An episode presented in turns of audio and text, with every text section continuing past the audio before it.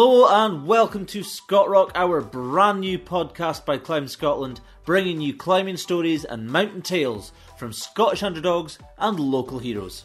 Your hosts are the legendary, well, me, Callum McBain, and. Me, Robert Mackenzie. Callum, what is the plan, bud? Well, we both love interview podcasts, and for our jobs, we get to travel around and speak to loads of different climbers.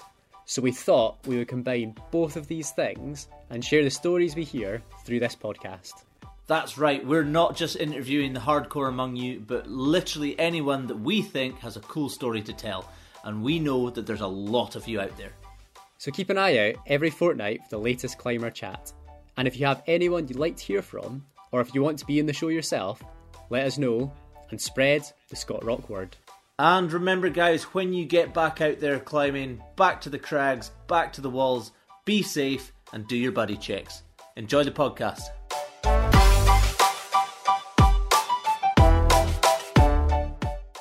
Hey everyone, Callum here back with episode 5 of the Scott Rock podcast. If you've made it this far and me and Robert haven't bored you to death yet, well, that bodes quite well for us because maybe that means the powers that be at Climb Scotland HQ might let us continue our interviewing spree so we can bring more stories to you. So today we've got Sophie Moody on the show. Now I met Sophie maybe three or four years ago, and at that time she was one of those super strong TCA youth squad kids. You know how it is.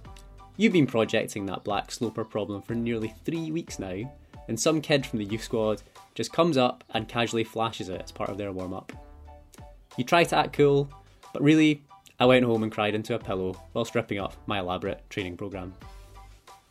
But seriously, Sophie is super nice. She's been involved in the comp scene for ages and then later giving something back by being a coach. And now she's turned to the dark side, trad climbing. Oddly, in this interview, I found out that me and a friend had actually taken Sophie up her first trad route a couple of years ago. Thankfully, she didn't learn too much from us and has actually taken a pretty sensible approach to pushing her trad grade. Definitely avoiding that classic sketchy university trad climber stereotype. There's some good chat throughout this interview. A bit about Sophie's background as a gymnast before talking about her shift into trad climbing, with the icing on the proverbial interview cake being a little look into her own thoughts about the fear of failure. Just a wee note, this was before we were trusted with expensive microphones, so the quality isn't excellent, but do bear with us. Grab a brew, sit down, and enjoy. Tell me a little bit about was there like a moment when you first tried climbing that was like the spark and you were like, I really like this, this is kind of what I want to keep on doing? So, spark when I really got into climbing would have happened a little bit later on after the first few experiences. So, I'm lucky enough that my dad's climbed pretty much regularly since he was at university, and it was something that we'd go and do occasionally um, as a family. So, tend to GCC, the five of us, and climb together. But at that point, I was doing lots of other sports. Kind of gymnastics was the main one for me. It wasn't till years later um, when I actually stopped gymnastics and taken a time out from sports. And me and my dad just happened to pop into TCA Glasgow for a session not long after the centre was built. Cool. And I think it was coming back into it after that that I left session head to to dad, and like, that's really cool. I'd really like to get into climbing more. And yeah, never looked back since. Oh, that's not not left TCA since. Yeah. So it was almost maybe like T- did you where did you climb before with your dad? Before TCA sort of opened up? GCC. So did you- ah, yeah, we went down a lot of the ropes. Uh, but my brother's just two years younger than me, so we'd have been about ages of like eight and ten. So Yeah. it was really good. It gave us an opportunity to then learn to belay each other and Yeah. um, yeah, it was always quite good fun heading along. And but it was the first time I'd really bouldered would have been just Yeah. after TCA was built. So yeah, it was like bouldering that kind of was like somehow sparked the interest more than maybe rope climbing at the time. I think so. But it was also just the point I was at in my life, so I'd kind of stopped doing a lot of other sports, so there wasn't any other huge interest. Climbing had always been, so I'd always loved going along for sessions and doing it every now and again, but there had never really been time to add in something else. But I was at that point where I wasn't spending five times a week in the gym training for competition, and I was kind of missing that. And came along at the right time and climbing was there just to kind of fill the space. So was it when you say you were going to the gym training five times a week? Was that gymnastics? Gymnastics, before, yeah. wasn't it? How long did you like? What's your kind of story of gymnastics? Like, how did that happen before climbing?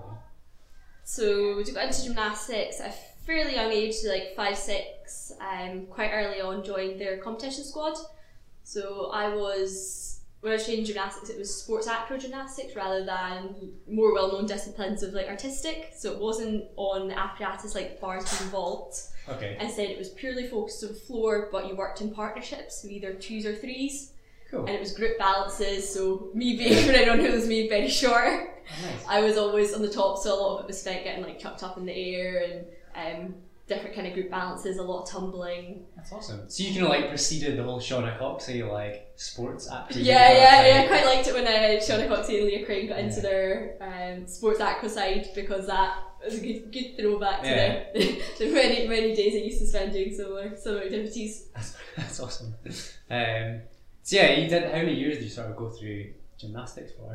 I trained competitively from the age of six till about 12. That's a long time. yeah, I really enjoyed it. Um, but I just got to the stage that I was getting too many injuries, did a lot of knee pain and problems. It was just hard to work around Yeah.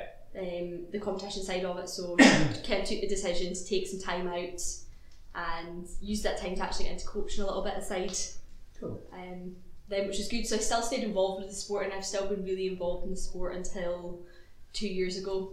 Um, I still know a lot of people in it. Yeah. Um, so it's nice to keep the connections, but climbing's definitely taken over now. Yeah.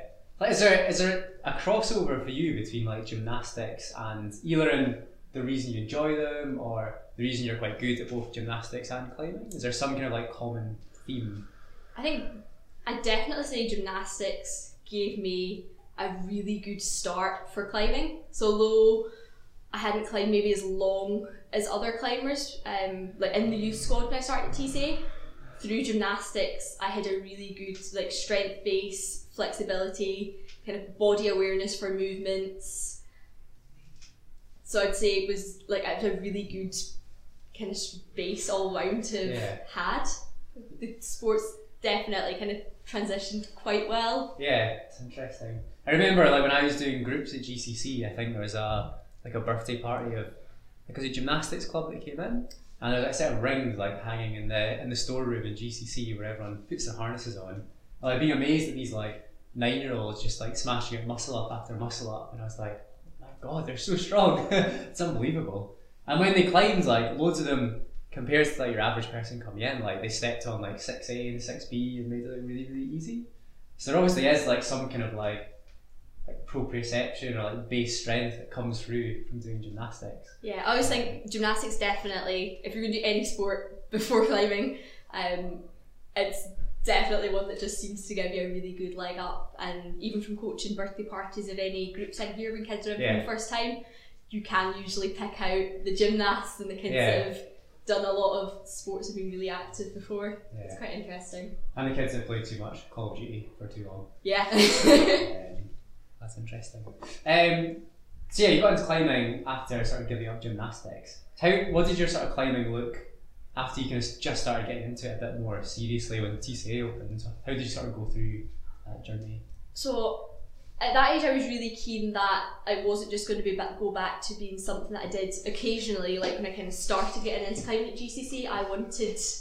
I kind of decided myself that I wanted to get into climbing. I wanted to train a lot, so Be a climber. I yeah I joined the Boulder Club that was on at TC on a Sunday, Cool. which is now the equivalent to like the NIBAS um, award scheme that they run, and was part of that for a few months.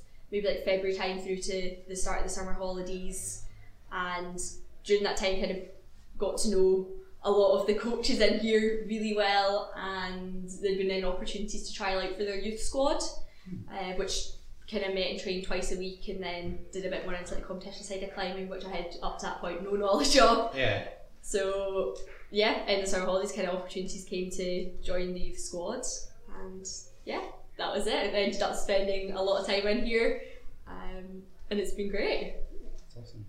So, like in the youth squad, was there what made the youth squad so what made you sort of come? What made you sort of keep coming back and really enjoy it? What, what was the kind of best aspect of the youth squad for you? I mean, the obvious things like the training was well set up and we all got to climb together and the climbing side it was really good. But more importantly, I think there was a great group of people to climb with. Yeah. So some of my closest friends to this day were still some of the girls that I trained with in the youth squad. So there's a group of four of us that are really kind of close in age, um, and that was yeah we kind of it was great to have everyone in the youth squad there. But yeah, I met some really good people who were like really psyched on the same things, and it was the sort of groups that you then would come in at the weekends and we'd have our climbing sessions together and climbing with people. I think it's always nicer than just climbing alone. It's more Yeah. fun. It didn't really feel like training, having come from gymnastics is very much coach led, serious side. Like this is a workout, you're doing this, like, get on with it, like high execution and everything. You were just coming along and having fun for two hours. Yeah. that's Uh, nice. Yeah, it was always like you left at the end of a session, and it didn't really matter as much how the climbing's gone, but you'd always had a really good time. But we were getting stronger and learning how to climb really well at the same time. Um, that's yeah, really interesting actually. Like I think a lot of people I speak to, whether like you climb indoors or outdoors, like, it's almost the same thing. It's like people are more interested in like the other people, and the climbing is just a way of sort of like everyone getting together and doing stuff. I think that's unique about climbing. though, It is one of the most social sports out of everything I've tried. Like all training together. It's quite cool. It's nice because you get the crossover of everyone chats to each other, and it's one of it's such a friendly and helpful environment. You can come in for your first time, and there'll be other people there who, like, without even needing to ask it, always you kind of know when one's there to like give you a hand, or people Yeah. point out beta, and yeah, I come in here and like quite often can be in the centre for an hour or so before I get my shoes on because you get distracted just saying hi to lots of different people, and sometimes it's people you've known for years or sometimes it's someone that you maybe chatted to on one problem a few ti a few weeks Yeah. ago and you've kind of not seen again since. So yeah, you definitely get to know a lot of faces and it's yeah, Yeah. really sociable side to it. I think that's my problem coming to DC. Every time I come in, I spend like an hour and a half chatting to people. And like Yeah. half an hour climbing. It's a, it's a slight downside when you want to train, but it's a great atmosphere and it's really nice to come in and just be able to have a good time chatting to people and it's always nice and relaxing. Cool. Um, so yeah, after your sort of days in the youth squad, you kind of went to uni and kind of made went sort of into outdoor climbing. Is that kind of spurred by the same thing, by like the social element, or is it something different, or maybe you can kind of like talk about that? So even when I was in the youth squad, I'd done I kind of bouldered outdoors a little bit, but I hadn't really ventured into any other forms of climbing. I occasionally got on a rope to go sport climbing, but again, being a member TCA, it was easier just to come in bouldering. Uh, so yeah, uni gave me an opportunity to kind of really get into climbing in a different way, and it was for the end of my first year at uni and the Glasgow Union Mountain Union Club run an annual trip up to Reiff uh, for 10 days. That's like an awesome place to have a trip. That's Yeah. real good, yeah. Um, one of the one of the best ones done, and I kind of had a really busy first year of uni and been along to a few meets and kind of knew knew a, knew a few of the really kind of psyched climbers in the club, but hadn't really been properly away. Um, yeah, and kind of went up to Reiff knowing that like right, kind of got into a new side of climbing. They're all going out trad climbing. I hadn't really. It's not a side of climbing I ever really thought about before. Um, but yeah, after ten days in Reiff, like, that was it. Like really Ten quite days as well. That's like awesome. Had you uh, did you have any background in like trad or anything before that, or was that kind of like your first experience was going to Reiff and Um, one of my uh, one of my first experiences, kind of personally, but the kind of first I'd known about trad climbing was also Hazel Findlay. oh cool. so yeah. she was one of the climbers that I'd kind of known of since kind of started out climbing at TCA. But at that age, I kind of looked at the things she was doing. You're thinking that's mad. It's insane. Like taking like it was something I just I didn't understand the trad climbing side of things. I almost at that age didn't understand why you'd want to trad climb when you could climb bolted rock that was then safer cool. Yeah. um, I had a completely different perception of it. Uh, I think the first time I ever got on a trad route was we were down in Northumberland. Oh, was that the trip? Really? Oh, wow. Yeah. And you and Tom took me up some really easy climb that was two pitches at Kyloe Out. I Oh, sent yeah. it up after you guys. I can't remember. It's something like it was something corner, like Clon Klondike corner. I had the big like ledge in Yeah. the. Yeah. I didn't have a clue what I was doing. Um, I essentially just tied into the rope and followed you guys up. Um, and that was my first ever trad route. I had no, I had no idea that was your first tragic for some reason. That's amazing though. um, Um, I kind of hadn't been off anything else at all until I got to Reiff and you know just kind of got there. I was really lucky that there was a few quite ex- or more experienced trad climbers in the group along Cool. the trip um, that I was quite friendly with, and they were really willing to kind of spend the time and show me the ropes. Um, so spent a lot of time going around with a set of walnuts and just placing them into little cracks like ground level and Yeah. then following me around going that one's okay that one's good that one's never going to hold you um, and just learning the basics yeah. so yeah by the end of 10 days I'd been up a good number of routes had a fantastic time it was a great trip a great group of people as well so it was always just a quite chilled out time at the Yeah. crag So that Um, social vibe thing. On. yeah, and again, like very much coming back to it it was the social side of it that was also really good as well as the climbing. Um, yeah, essentially after that first ten days, I knew that that was something I wanted to get into more. Uh, and being at uni now, it kind of suited me a little bit better. My kind of timetable was a lot more packed, and there wasn't as much time to be really training hard and making big gains in bouldering. But trad climbing was this new side of the sport that I could make loads of progress. Cool. Um, so after the Reiff trip, have you still been climbing outside, or is there other other places you've went, or? Um, yeah, I've been a good few trips that, since then. So, sticking with the Mountaineering Club trips, they do a trip to the Alps every summer. Cool. So, summer that was just a few months after Reiff, we went to the Ecrins, Ah, uh, French. Alps, and it was great. Mainly um, multi pitch sport climbing. yeah. Also, did a few multi pitch trad routes out there, so that was really interesting. That was the first experience getting on multi pitch routes Yeah. um, which was a big learning curve at the start of the trip, but by the end of those two weeks, like we'd racked up a great number of climbs, and that's a whole different ball game. Um, and it was less about the individual climbing moves, which is an important side for bouldering. I always think that's what you get fixated on. It was more about like the full experience. Yeah. Um, same again, yeah, I went to Reiff the next year and then Alps trip again. The second time round we went out to Val di Mello in the Italian Alps. Uh, Oh, that's like the it's like granite crack climbing, isn't yeah, it? Yeah. It's like big walls. really famous area for um, bouldering. They run Oh, the Melloblocco outdoor bouldering club. I think it rings a bell. Yeah. It's I don't think they've run it the last few years, but uh, I think Chris Sharma used to be quite heavily involved. He used to take quite part quite a bit. Did you climb? Uh, so I, I went to the Ecrins. It wasn't a uni club trip. It was, I think, just like a group of friends. Did you climb uh, the the fissure? The Fisher, yeah, Yeah, that was the one it's fan group we did. Um, Um, but, I remember having a total. I didn't, didn't quite have an epic on it, but um, we came down really late. For some reason, my people were trying to phone me, and they looked at my uh, duffel bag that was in the, the, the tent, and for some stupid reason, it's got like a little tag that says, "Oh, your name and your address in case like your luggage gets lost at the airport." So I wrote my name and I wrote my address, and for some reason, I totally blanked and wrote my mum's phone number. At the time. So my friend Robbie at the time had uh, phoned the number expecting to get me, and then I was like, "Oh, Callum, where are you? We've been expecting you for ages." And he just phoned my mum, and mum was like, oh, that's not what she wants to hear. "Yeah, it's like the last thing that your mum wants to your mum wants to hear when it's like you're away in a foreign place." And um, but we managed managed to get back down afterwards. Uh, very like traditional style of climbing, like the kind of big, huge chimneys and stuff. Yeah, like yeah, there was a there was a good chimney section in the middle of that. Um, but also it was quite nice. There was bolted belays for yeah, um, most of them. Although we were climbing on two 50 meter ropes, which were good for getting to belays. Um, Howard borrowed one of them from um, friend Adam, and he'd taken um, one of Will's other ropes. And we, we decided by the end of the route that his rope definitely wasn't 50; it was nearer 45. Oh no! we were like a, a tiniest bit, like a few meters short on two of the belays that we had all of our trad gear with us anyway, so you just ended up building a um, belay instead. below next- the boat below the oh, boat no.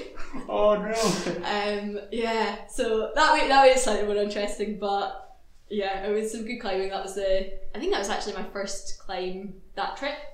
Was uh, getting up the Fisher, That's bold. and we yeah. got up. We started up at like half seven in the morning because two of the guys had tried to do it the previous day and had got caught behind two French teams because it is a really popular route Yeah. there.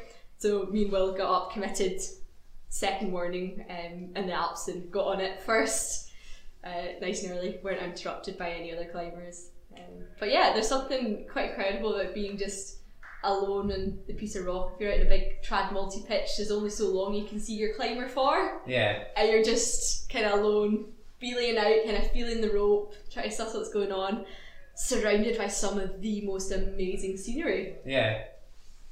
Um, do you find that I suppose coming from like a bouldering background, it's like the exposure and I guess it's such a good point being left alone in a belay for a long time because maybe for me sometimes if, if they're on like a hard pitch and you're kind of waiting for ages, I get a bit anxious thinking like, oh, are they, what's going on? Are they getting on all right? Or, but did you find like that aspect of it like a pretty like smooth transition or?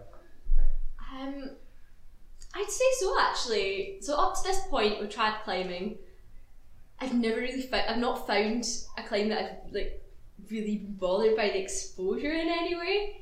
Um, I feel like I'm kind of still waiting to get on that route one day and go, oh my goodness, shit. what am I on?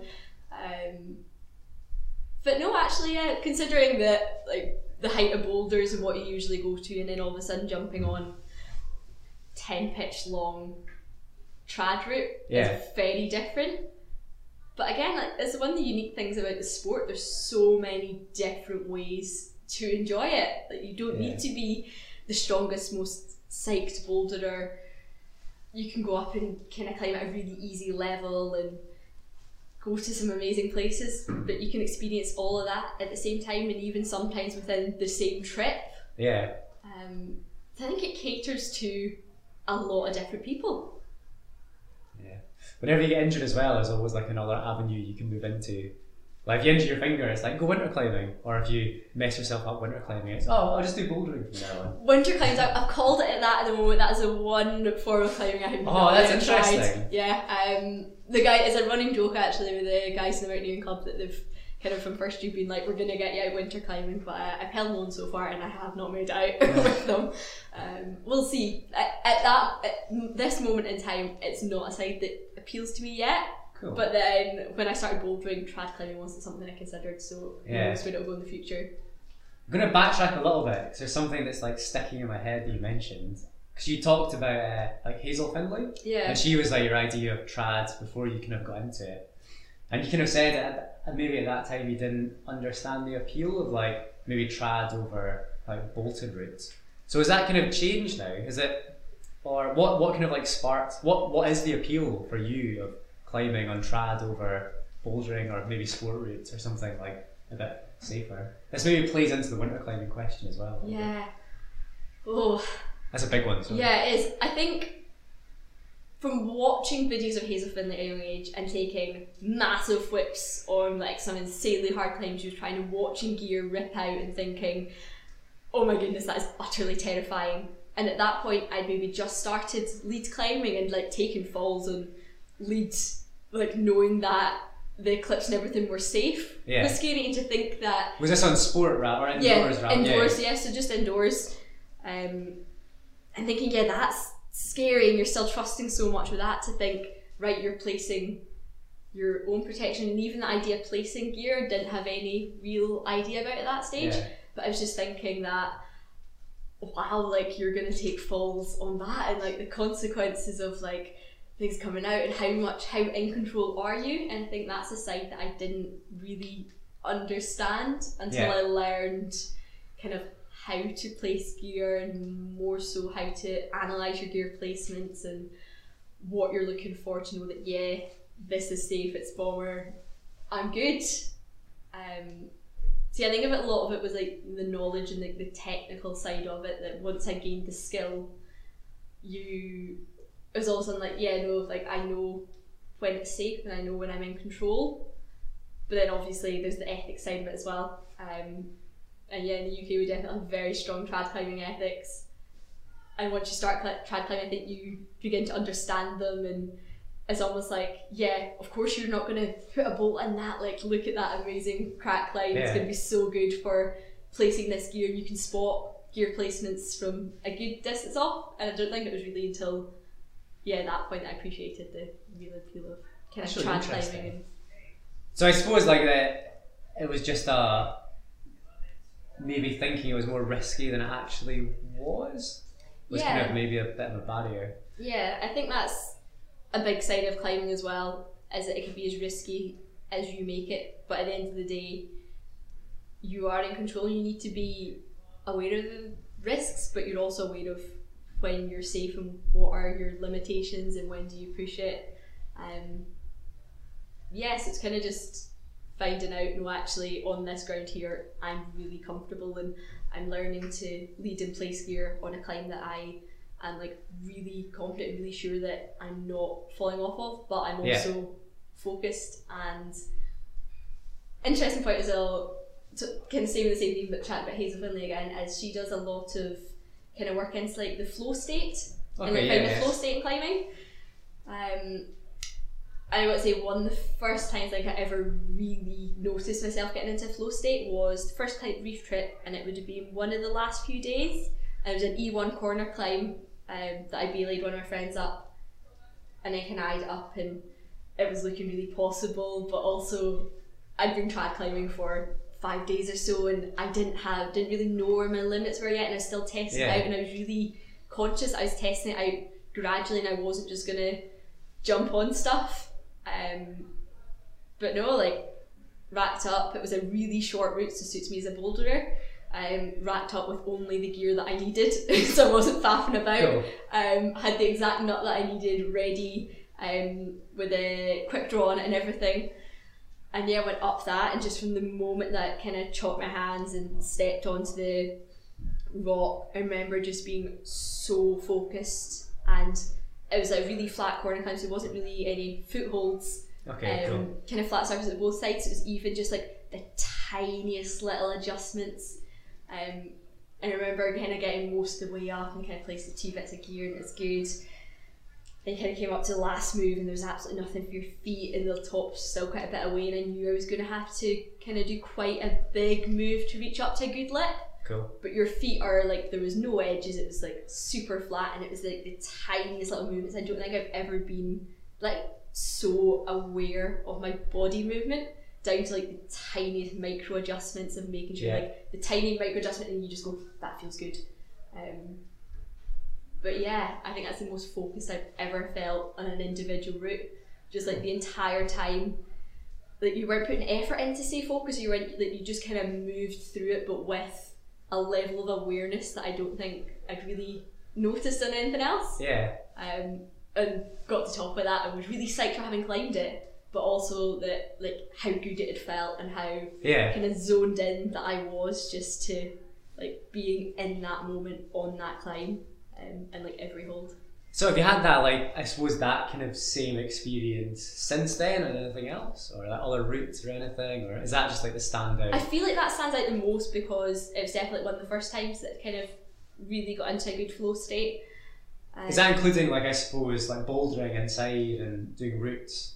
Did Yeah. you like not maybe experienced it as much? I feel like the difference with bouldering inside is because very often you're in kind of a loud climbing gym and there's lots of people out, you're chatting to your friends and very often you'll be halfway up a wall and someone's chatting away behind your back and you're Yeah. having a conversation or a laugh with them up on the wall. I don't know if I'd like focus in them the same way or you're, I'm not as aware, but being on like a sea cliff up in kind of a really kind of quite remote area, like very few people about.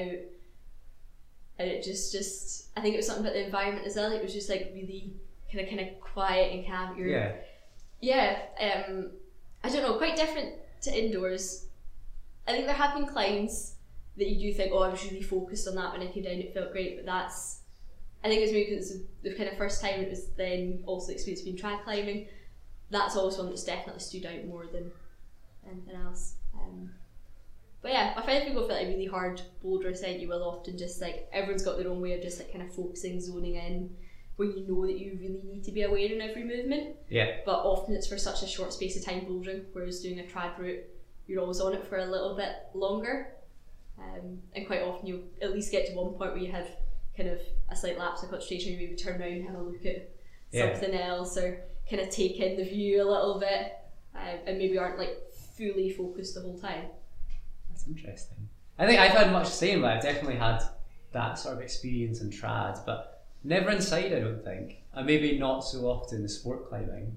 Which kind of makes me wonder if it's like, can you only get into that state if there's like a like a bit of a risk involved? Maybe it's like the risk that like when you were leading your trad route, if you mess something up, like you could hurt yourself. Is that kind of what like makes your mind go into like the laser focus sort of I definitely think so. I think, yeah, you need to have that slight element of being able to zone it in and stay aware on transits like that. So, like, boulder with friends, you'll very often just kind of be sitting, chatting, joking about for a lot of time, and you'll focus in just for that, like, short moment if you're going for a, like, really good attempt.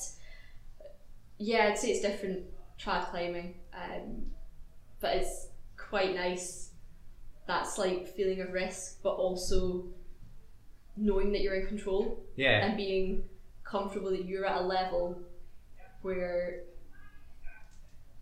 if they like if everything goes well and you kind of you're well focused in it that, that you can do it and you're capable but in order for you to be successful you do need a certain level of focus I think again that is a slight appeal of trad climbing the focus needed's different than the Yeah. focus like boulder where it's just about pulling really hard it's often not about the climbing moves. It's about like, and I find this hard when I was getting into trad climbing because I'm so used to bouldering, and bouldering's all about spotting the handholds and footholds, spotting how you're gripping them, what direction your body's moving, and kind of analysing the movement side of things. And from flipping from that to then just looking for the gear placements kind of thing, forgetting about the holds and the climbing, that does its own thing and it kind of ends up, it just comes when you're moving. But focusing on the gear and the how many if you're kind of try climbing two ropes I'm protected on both ropes. Yeah. where was my last gear placement? Can I spot the next one? Are you keeping yourself and your belayer safe at all times? When you set up a belay is it set up best that you can your partner can come up to the belay and then also move off of it? Are you changing over? Do you want it kind of set up with slings or ropes? There's a completely different mindset towards it. Um, yeah, it's quite different. But I think it, it's funny. I always think that's the reason you get loads of doctors and engineers that really like trad climbing because it's like there's It's so really much technical technical stuff going on, and their minds must just be like totally buzzing getting through all this stuff. Um, I suppose another interesting question is: Can you do you see yourself like because that was your first E one, wasn't it? You Yeah. You're talking about. Can you see yourself like maybe upping the risk slightly more and slightly more until I mean maybe getting to like that sort of like Hazel Findlay huge whips on. That's maybe like a bit of a far. yeah, out I think I think that's uh, uh, shooting for the stars a little bit there. But I think coming in from a bouldering point of view and knowing that physically I was strong enough to do the routes, I was very aware that I didn't want to push the difficulty level higher than my technical capability because that was starting from ground zero. Um, but as I yeah, gained a bit more trad experience, it's definitely something that I still want to continue to build up. But I don't want to just. I'm not at the stage where I feel I want to just jump on harder stuff. I still want to suss out and become comfortable at levels. So I'm now like really comfortable leading any of kind of HVSE one routes that I've been on. Kind of quite happy just jumping on on site them if I've had a good look at them beforehand. I think it suits, and I've on a good number of E2s as well. Not been on anything harder on lead yet, and I think if I was beginning to push grade, it would have to be a climb that I maybe knew a little bit about, or I kind of had a rough idea of is this going to suit my style? How good's gear on it? Yeah. Someone's climbed it before quite often. Try and get any tips about any good gear placements for them. Um, so crazy on sites aren't quite there yet, Yeah. but yeah, I got a bit more experience, and I would I would like to continue to push my grade, but I would like to continue doing it kind of gradually and Yeah. not ending up really out with my out of my comfort zone and maybe a situation that I can turn around and walk and go, oh, I'm not sure what to be here. yeah. So it's yeah, it's, it's an interesting one. I always think like for an indoor climber, especially like someone you, like you that's come from bouldering, like almost like HVS and E1 can be like they can feel like really hard grades because quite often they're put up in a style that's not very indoorsy. Like they tend to be like vertical or like just off vertical and really technical. And it's actually when you get into like E E3, E4, the climbing becomes more like I suppose what you call like modern, where it's like really steep and the holds are actually quite big. But like sort of old boys weren't very good at climbing like steep routes. So it's almost of weird, you almost like flip round then if you find the right routes that are harder, they're almost easier than these like sandbaggy I do think it is all about finding the right routes. Oh, there, was, there was this thing I actually I was gonna message you last night. I totally forgot because I had stole it off another podcast where you like get someone to bring in like one object, like that means something to them in relation to like climbing or whatever. It was actually like another. It was a book related podcast. I heard this on, and they get people to bring it in.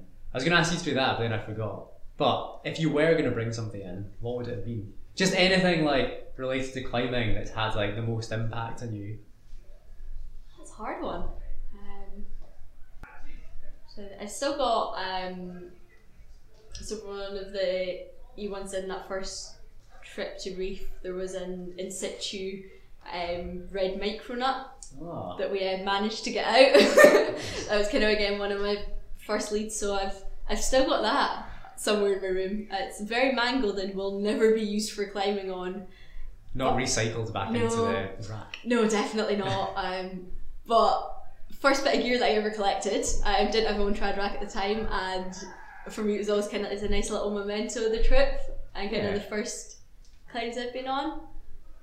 Um, That's like a super fitting place to find the nut on the same E1 that. Yeah, yeah. It, it looked like it had been in situ for quite a while as well, so um, we were all quite excited when it came out. Um, but yeah, it's um, uh, it's a bit worse for wear, but it's a it's quite a nice memento to have because that was pretty much from like first experiences climbing. That's the first time I'd really got into another side of the sport that wasn't just boulder, wasn't about bouldering. It wasn't about the kind of try hard in the same way. I think trad climbing's not so much about the physical game. It's a little bit more about upping your mental game, which I find really interesting because bouldering wise, it's something that I had struggled with in the past. So I was always kind of a bit wary about where my mental game with trad climbing was going to go. Um, but it's been really like interesting, quite exciting to like push my trad mental game and see, yeah, like how focused you can get on things. And there are times where maybe not on the best hold, and you're quite a bit above gear, and being able to like focus in and yeah, be kind of comfortable in those moments. You're learning to be like get comfortable being uncomfortable. Yeah, that's such a great saying. I love that. that. That, like, yeah. You've got to enjoy, yeah, just that little bit of discomfort or unease. Yeah, it's where all the learning happens. So you seem quite sensible. Like, sounds like you've, you've kind of done like quite a good like trad apprenticeship, um, and like kind of built up the technical skills before going on to the crazy hard stuff. Which I think there's probably a fair few like uni students that aren't very good at doing that. yeah, yeah. Probably are really good sport climbers and boulderers and go straight into like the deep end. I think it is as well, like, it's the kind of rep that uni trad climbers get, and I was very keen to move away from that, um, and yeah, not go down that route. Uh, but it does it, it begs a question. So have you been on a trad route so far where you felt like maybe you'd kind of like overcooked it and were in like a bit over your depth, or never been on one where I've really majorly got to a point where it's been like, I don't want to be in this rock anymore. throw me a rope? It's all, it's all, yeah. I just want off of here. I want, I want solid ground under my feet. Um, but there had been maybe a few situations where, for a few seconds in a route, you maybe have that little bit of a, oh, I'm not too sure about this. Um, and being out in the Alps just this summer, I went up. So we did two quite long, um, famous trad multi pitches. Did Luna Nascente and Kundalini. Both get about British grade E1, E2 and Luna Nascente was the first one we did. Quite a few pitches of that were fairly run out, so that was slightly different. And the run out pitches, to be fair, were easier grade wise. But you were still then super tuned into movements. And by then, so it was a 12 pitch long climb. We're climbing it in two groups of us together. By the end of like the hours you'd spent on that rock, by the last pitch, I was like really happy to see the tree you got off the rock. More so because my feet were really sore, but you'd also been so intently focused in on every movement for so long that like mentally it can be quite tiring.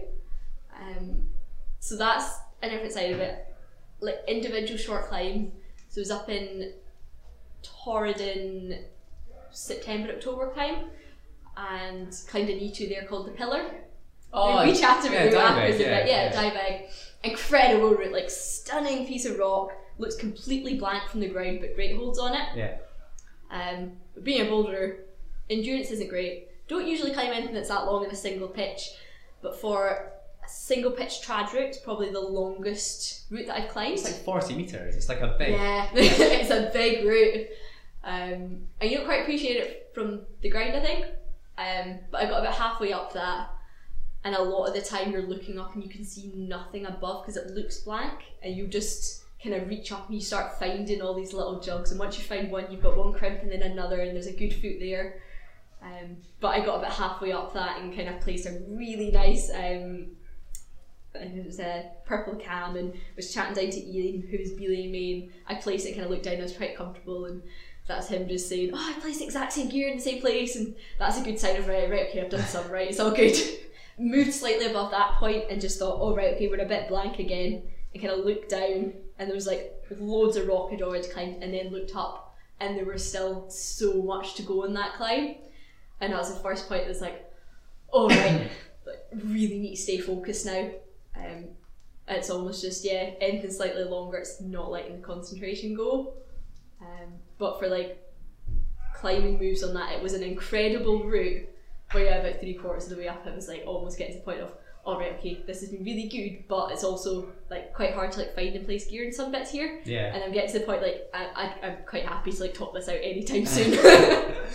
That's kind of like it's almost like the ultimate kind of trad climber dilemma where like you go to a sea cliff or something and you're psyched and you have down for the route, but then suddenly your sights just get to the top. yeah. It's this like vicious. Oh, climbers always have like really bad short term memory. They don't understand that they were scared and then they want to go back and do it again. Yeah, yeah. It takes usually about like that, like kind of three quarters of the way up, and you've done so much climbing. You kind of, yeah, a lot of the gear placements and that you're hanging about for quite a bit. And the hardest part of the route was getting the gear in, and you almost felt like to kind of really tug it and test it. Yeah. You didn't want to pull too hard because you still wanted to stay in the rock. Yeah.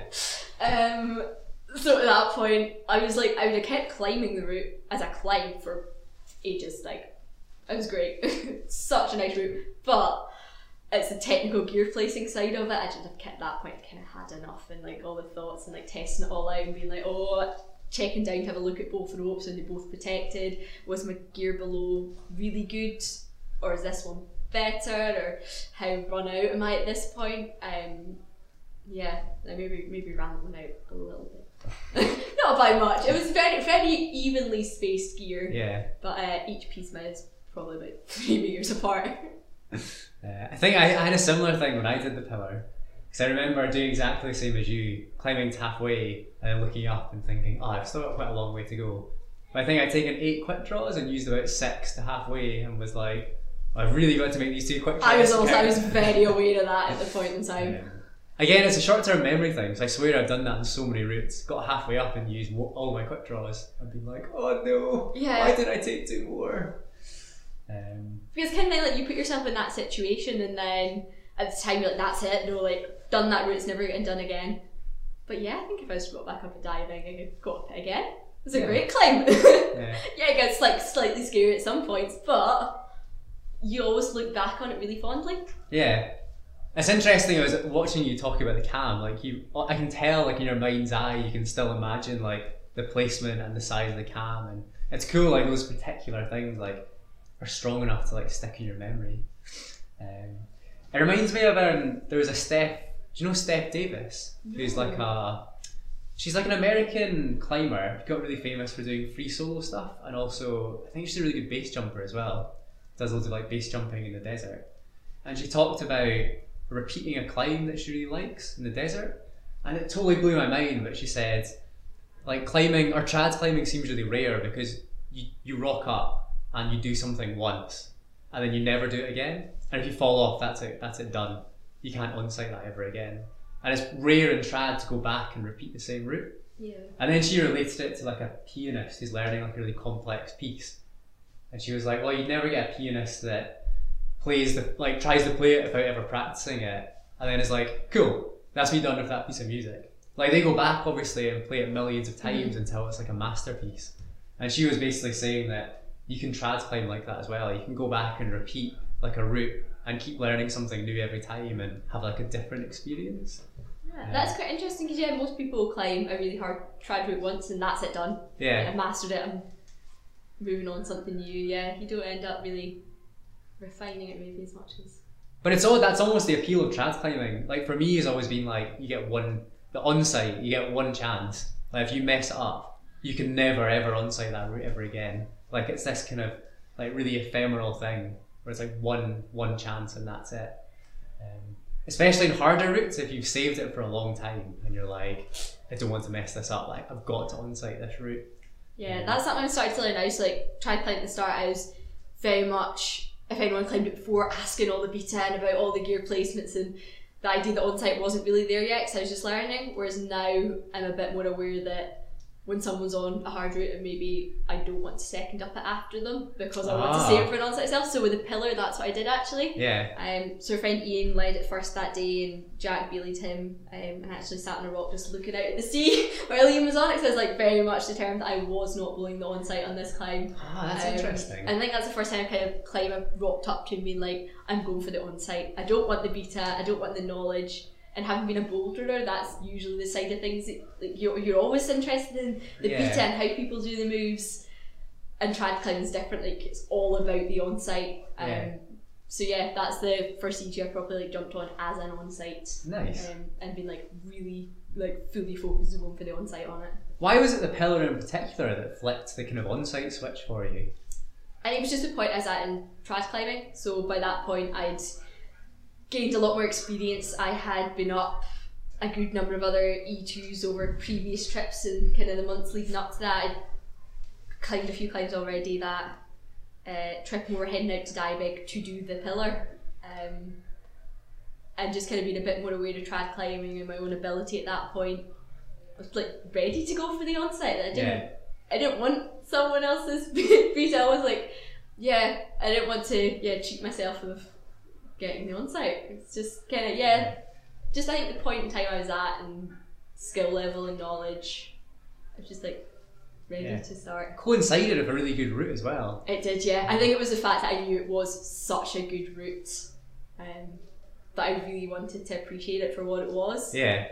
It's funny there's like specific like the pillar is definitely what a route like that. There's definitely specific routes that have that like or flick that switch in people where it, it has to be like an on-site or it's a really like special route. Yeah. Um, I got actually to, I think it was maybe just before I jumped on the climb. So Ian came down, um, and turned around to me and went, "Yeah, it's not a climb, it's a journey." And it didn't make any sense. So I looked at him and was like, "Yeah, yeah, nice one." That's so cheesy. so cheesy. Um, I got to the top of that climb and went, "Yeah." Because by about three quarters of the way up, you've done so much climbing yeah. that you're like, yeah, no, I'm ready for this climb. The climb's done, but there's more. Um, and it was more than just a really good climb. Um, yeah, and it was a phrase that stuck with me because it was just really used. I kind of just looked at it at the time and was like, yeah, that, that sounds so cringy. But I got to the top and was like, I know exactly what he meant. That's brilliant. It's a journey. I'm gonna have to I'll recycle that. It's and not a use climb, that it's a sure. journey. Um, so I mean, is there any other? It sounds like the pillar was like quite a big, like big experience for you. I can totally relate to that. have you have you picked out other stuff similar to the pillar where you're like, I want to go do that route and I want to on-site it? And is there anything else like in your sights that is the same mindset exists with? There's nothing I've eyed up yet, um, but I've kind of I know it's going to be a few months away. It gets better and I really start getting out again. So I think I am keen on any other trips to kind of look up stuff beforehand a little bit and see what I'm psyched for. Um, love to get down and just do some of the Northumberland trads. but again, more so there's boulders that I'd really like to do. Um, so it's kind of getting the balance of what am I strong for at the moment, what would I like to do. There's nothing's majorly in the tick list at the moment, trad wise, but it's more just wait and see, look into stuff when I've got trips planned and know whereabouts we're gonna head off Cool. to. So yeah, we'll wait and see. That's super interesting. That's some like good trad insights. Um, I suppose uh, before we started recording, we were talking about how you'd almost kind of went back again because you've got a bit into doing comps again recently. Yeah, funnily enough, over the last month, I've done two comps. I've got another one coming up. Um, two weeks time. It's been a few years since I really did any comps. Did some of the youth climbing series. So I started climbing when I was youth A age group. So I competed first year of youth A, and then didn't manage to compete the next. I was a bit injured, but I've done kind of several years of the Scottish Youth Boulder Championships. Did the JBBCs, but it was up at TCA two years. But yeah, I kind of hadn't really been focused on it in any way in a while. TCA obviously run their winter series, but very often I ended up working in gymnastics coaching on the days it was running, so it wasn't really Yeah. um, something I've done in recent years. But yeah, I went along, did um, last round of TCA's winter series comp, and kind of surprised myself by just having a really good time. Um, yeah, not getting kind of so caught up in the attempts that you drop, but more just focusing, kind of enjoying the climbing, having fun. And I was along just last Saturday, Eden Rock, for the Scottish students climbing comp. Um, they were running along with the winter series at Eden Rock as well. And again, yeah, I went along and had quite a really fun kind of qualification round to it and got myself into finals, which I've Oh, nice. not done in a while. I think the last finals I must have done probably been a Scottish youth boulder series, youth boulder comp Wow. here. Um, so yeah, that was cool coming out and climbing in finals and stuff again and having four minutes to get really focused. It's a side of climbing I kind of moved away from a while and I've not Yeah. had a climbing focus, a competition focus, and not been super psyched on them. But yeah, I've had two really fun comps over the last month that I'm heading down to Sheffield in two weeks, two weekends time for the British Unis climbing championships, Cool. um, which should be quite fun as well. Nice. Hopefully, get some bouldering done at Stanage. So that's that's the main. That, focus that the trip, that, yeah, yeah. I, I say the comp will be fun, but uh, getting outdoors at Stanage is definitely the main focus of the trip. Yeah. I'm sure everyone that goes to BUCS is kind of semi like that. Yeah, Because you get a free trip, don't you? They pay for yeah. like, Get a free trip down. Um, and accommodation. Yeah, Or- yeah. Oh, I've yeah. got two two boulders in mind as well. What at are they? Um, Green Traverse, seven A. I think that's the one where it's like a footless traverse. Yeah, yeah. Right to left. Yeah, I, I can picture it in my Yeah. head. Um, almost almost got it last year when I was down, but we climbed in a later session, so we just had a power hour at Stanage in the dark with some um, big flashlights and stuff, Oh, which was cool. incredible, like incredibly good atmosphere. But uh, yeah, I'd really like to go down for that, and also jumped on Captain Hook last year, which is seven B. Can again slow ball, slow P traverse. Um, quite a fun route. So it's just kind of things that I'm like quite keen to jump back on and Yeah. see where they go. That's cool. Just that there's one thing I was going to backtrack to that I thought was quite interesting. Because you said you got into comps when you were in Youth A, wasn't it? Yeah. Yeah. That's like, seem like it's quite unusual, I think. I don't think many girls that age tend to go back into comps. Yeah. Like, from my experience, you see a lot of kids that come up from like Youth D and Youth C, and then some will stay around until that age, but quite a lot drop out. And it's even rarer seeing someone come in at that point. Yeah. So that's just, I don't know. Have you got any thoughts on that? It's quite Yeah, interesting. I don't think I'd really appreciated that at the time. Um, but from seeing it now from a coaching side of like point of view, that is like very often the time you kind of see the kids drop out of the comp climbing side of things and start just maybe socially climbing with friends instead. For me, that was kind of the age I then started getting into climbing. That was the year I started training in the youth squad, and having come from quite a competitive background with gymnastics and being them along with all the other climbers in the squad who were had done YCS years but were also going to do it again.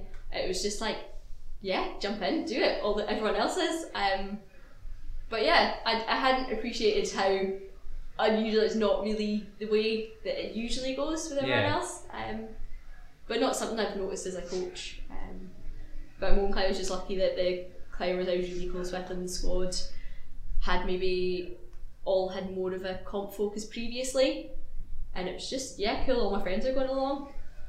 Go along too, see what it's all about. Cool. Um, so it's like kind of I get it always like comes back to the social element, I guess, isn't it? It That's really what kind does with drew climbing, yeah. Because that kind of drew you into comps, then drew you into the kind of trad, then back back into comps again. So it's cool. That's like the theme that runs throughout everything. It's definitely a theme that I think just generally runs throughout climbing. Even if you look at like videos of the World Cups and they're at finals, what other sports do you get where athletes are actively helping each other out mid comp? Oh, I suppose like like beta and like observation Yeah. finals and stuff. Yeah. Yeah, I can't imagine many other sports where you get that same. It's quite unique, isn't it? I I've think it never is. thought about that before. Um, yeah, that's cool. That was like a little kind of like like autobiography type thing. And it was cool like picking up on like a few different points. Like the the flow stuff and the psychology stuff around trad is really interesting. Uh, yeah. Yeah, I think if anyone's like really interested in that as well, like Hazel Findlay always puts out actually quite a lot of good posts about that. Um, on her Instagram, think she was recently away somewhere in a trip, sent kind of flow centre and doing Yeah. a lot of work into that. Um, She's quite big into like her psychology type coaching stuff. yeah, um, Um, and just then like it's another side of climbing that you can completely get into. That Oh. there can be such a, like the psychology, like the mental side of it, and yeah. I think there's just so much in climbing that you can, yeah, delve into. Could talk for days. There's the whole like the whole fear of failure box as well. which is I think that's a massive one, yeah. Um, Yeah. and being younger in comps, I think that's a big thing for me. Is that I almost like didn't want to fall off because obviously in climbing comps that's failing, and from me, Well, you get one go, don't you? Yeah. And that's it. It's it almost like a trance. different from gymnastics comps. So gymnastics comps, you've trained and you've done that one routine in training for months. It's like a red point for a climber, it. isn't it? Yeah. You've perfected it up to that moment, and all you need to do is go and perform. Whereas climbing, it's not the same in any way because every comp's new. You've never climbed the route before. You've Yeah. sometimes never been on the holds before. It's completely different movements, and it's a learning experience. Um, I think being older now and being able to kind of appreciate that side of it, I think I'll get on better with comps now. Um, just going into them a different attitude than I did kind of put more pressure on myself as a kid because falling was failure, which I no longer see that as being the case. It's a learning process and you gain a lot more from the attempts that you fall off and learning how to change your body movements, how to analyse things. Um, yeah, I can see the benefit of that side, but that took experiencing lots of different types of climbing and Yeah. I think trad climbing particularly maybe helped with that mindset a little bit. But yeah. It's such a difficult one, isn't it? I think it's so easy to talk about like a failure is like a good thing. It's everyone always gets it's really popular like popular psychology at the moment, like that sort of ethic. But to actually be able to do it in in practice is really hard. Like to fall off something and to not at least a little bit feel upset yeah. or like not done as well as you'd hoped to, to turn into something positive. I think for me that's always been a bit of a struggle is being good at doing that. Even though like in my head like I'll, I'll speak to kids and like be like yeah failure is really good, but like actually being into practice is like yeah. super super difficult. Hundred percent it's hard to put into practice and I don't know how long I spent, yeah, coaching mentality to kids of fall off and failure and it's great, but didn't really apply that to myself. Yeah, Um, and it's taken a long time to actually appreciate, okay, right, no, I see the benefit of this learning process and of things of having to struggle to get to the end result. yeah, Um, and I, like completely unrelated climbing, I don't think it really like climbing's helped show me that. I think for me, like the light bulb moment for that was when I applied to uni first time round, and I applied to dentistry, went through all the interviews, and then didn't get an offer. And at that moment, it was like that was everything I'd led up to, kind of the plan, like everything been going to plan, it was well, like that's what I wanted, and then didn't get in. I was a bit like, oh, completely changed the situation, what I expected for the next few years. Yeah. So I took a year out, did a ton of coaching, um, lots of work experience, and had a good time. And I kind of went into the interviews with a different mentality of almost, I really want this and I'm going to fight for it. So when I got in second time round, and it's after spending a year out, I gained a lot of confidence just working with different groups of people, and I'd done, I think, especially a lot of coaching work had helped with that. I'd also time to spend a, a full year focusing on my own climbing, which was really nice. But yeah, getting in second time round, I appreciated it more. So when uni course got hard over the last few years, you think, no, I fought to be here and I want to be here. And although that failure, and it was failure at the time for me getting rejected, like was utterly heartbreaking. That really upset me at the time. I'm so thankful that that happened because in the annoying way that everyone always says everything happens for a reason, and everyone said that at the time, and that's the last thing you want to hear because Yeah. it's it's not what you want. It's not what was the plan was happening. Shut up, mom! I don't care. But yet it took that year out and starting uni for me to be like, that couldn't have worked out any better.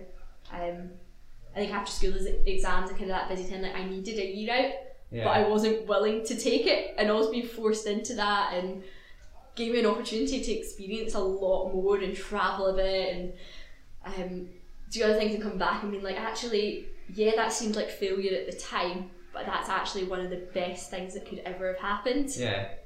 and I really appreciate it. I think that flip mentality of it might seem like failure now, but there's always more down the line. Yeah. Um, yeah, and I think I learned a lot more from that than anything else. I think that's when I kind of started being able to apply the yeah, failure's good, but within reason. yeah. It's fine to get a little bit frustrated Yeah. you fall off, as long as as long as you don't keep on going. the whole time. yeah. Yeah. Uh, but it's a balance, and everyone kind of needs to work out their own balance. I think that can be quite difficult, and it takes a while, and it's not something that you should expect to just be okay with overnight. Um, but it's a, it's a conscious process. Yeah. It's kind of ugly as well, isn't it? I suppose it's not like a nice process, but you kind of just have to go through the motions and Yeah, it's worth it afterwards, but none of it seems like it's worth it at the time. yeah. I can see the relation of how you started to get into your winter climbing won't be far away for you, for you now, Sophie. With this sort of mindset, it's like For three years, I had been very much determined. It's like not even on my radar. And slowly over the last year, I've been like, well, I might get into just a little bit, you know, winter walking and, um, yeah, but that that remains to be seen. But yeah, that can be for podcast round two. oh, that, that would make for an interesting podcast, I think. Should probably wrap up there actually. I just think I need to leave quite soon as well. yeah, That's that's given me a lot of stuff. to do. going for a good bit.